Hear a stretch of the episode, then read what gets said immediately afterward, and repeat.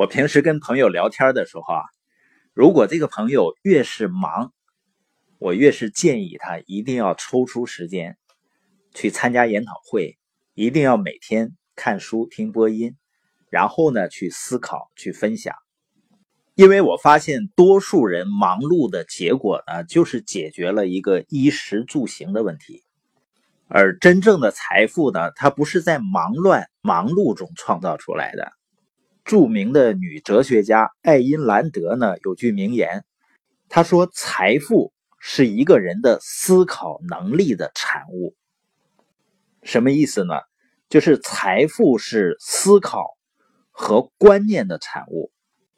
也就是脑力升级呢，才是人类财富积累和生存状况不断改变的真正的源泉。我们也都能理解，创造财富呢，最主要的不是靠体力，是靠我们的大脑。但是我们又对自己的大脑进行过多少训练呢？进行过多少投资呢？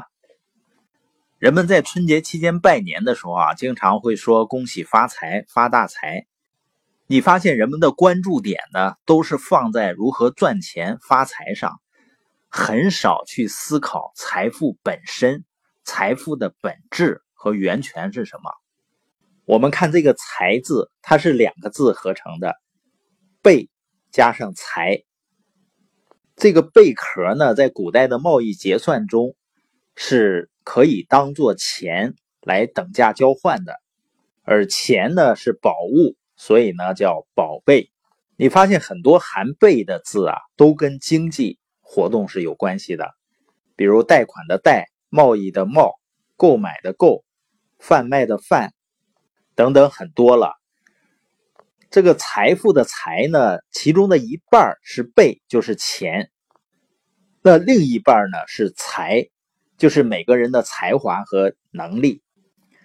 才华的英文单词呢是 talent， 它同时呢在古代西方的时候啊，也是货币的意思。也就是说，不管是东方还是西方啊，钱和财是密切相关的。准确的来说呢，钱来自于财，所以财富呢在根本上是某种精神的、非物质的、无形的、内在的东西。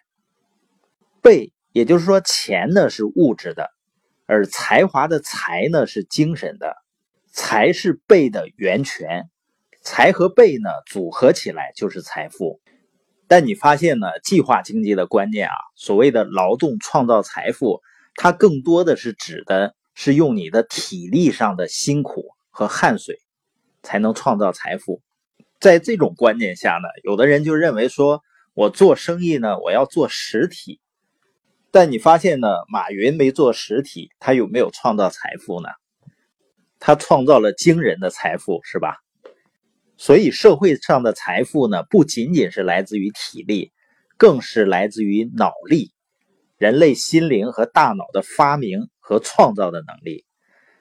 因为只有在正确的思维的指引下，体力劳动才能够协助大脑创造财富。因为很多动物它比人强壮，但是它没有创造出财富。我们对财富性质的理解方式啊，就会决定我们创造财富的方式。财富的形成呢，肯定离不开辛勤的工作，但是根本上呢，财富是观念的产物，是人的思考能力的产物。这样呢，我们就可以理解为什么很多人都问巴菲特，什么才是最好的投资？因为人们太想在这位创造巨额财富的老人嘴里得出财富的秘密，而巴菲特通常的表达是，最好的投资就是投资你自己。而真正理解这一点，并不断的投资自己大脑的人呢，就会离财富越来越近。实际上这一点上，我们在对待孩子上，我们都会有共识。因为父母们都知道，只有接受了良好的教育，孩子在未来才有可能更好。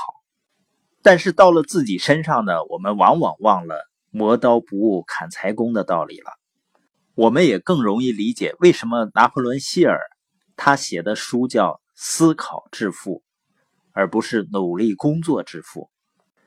那我们本节播音的重点呢，就是财富是一个人的思考能力的产物。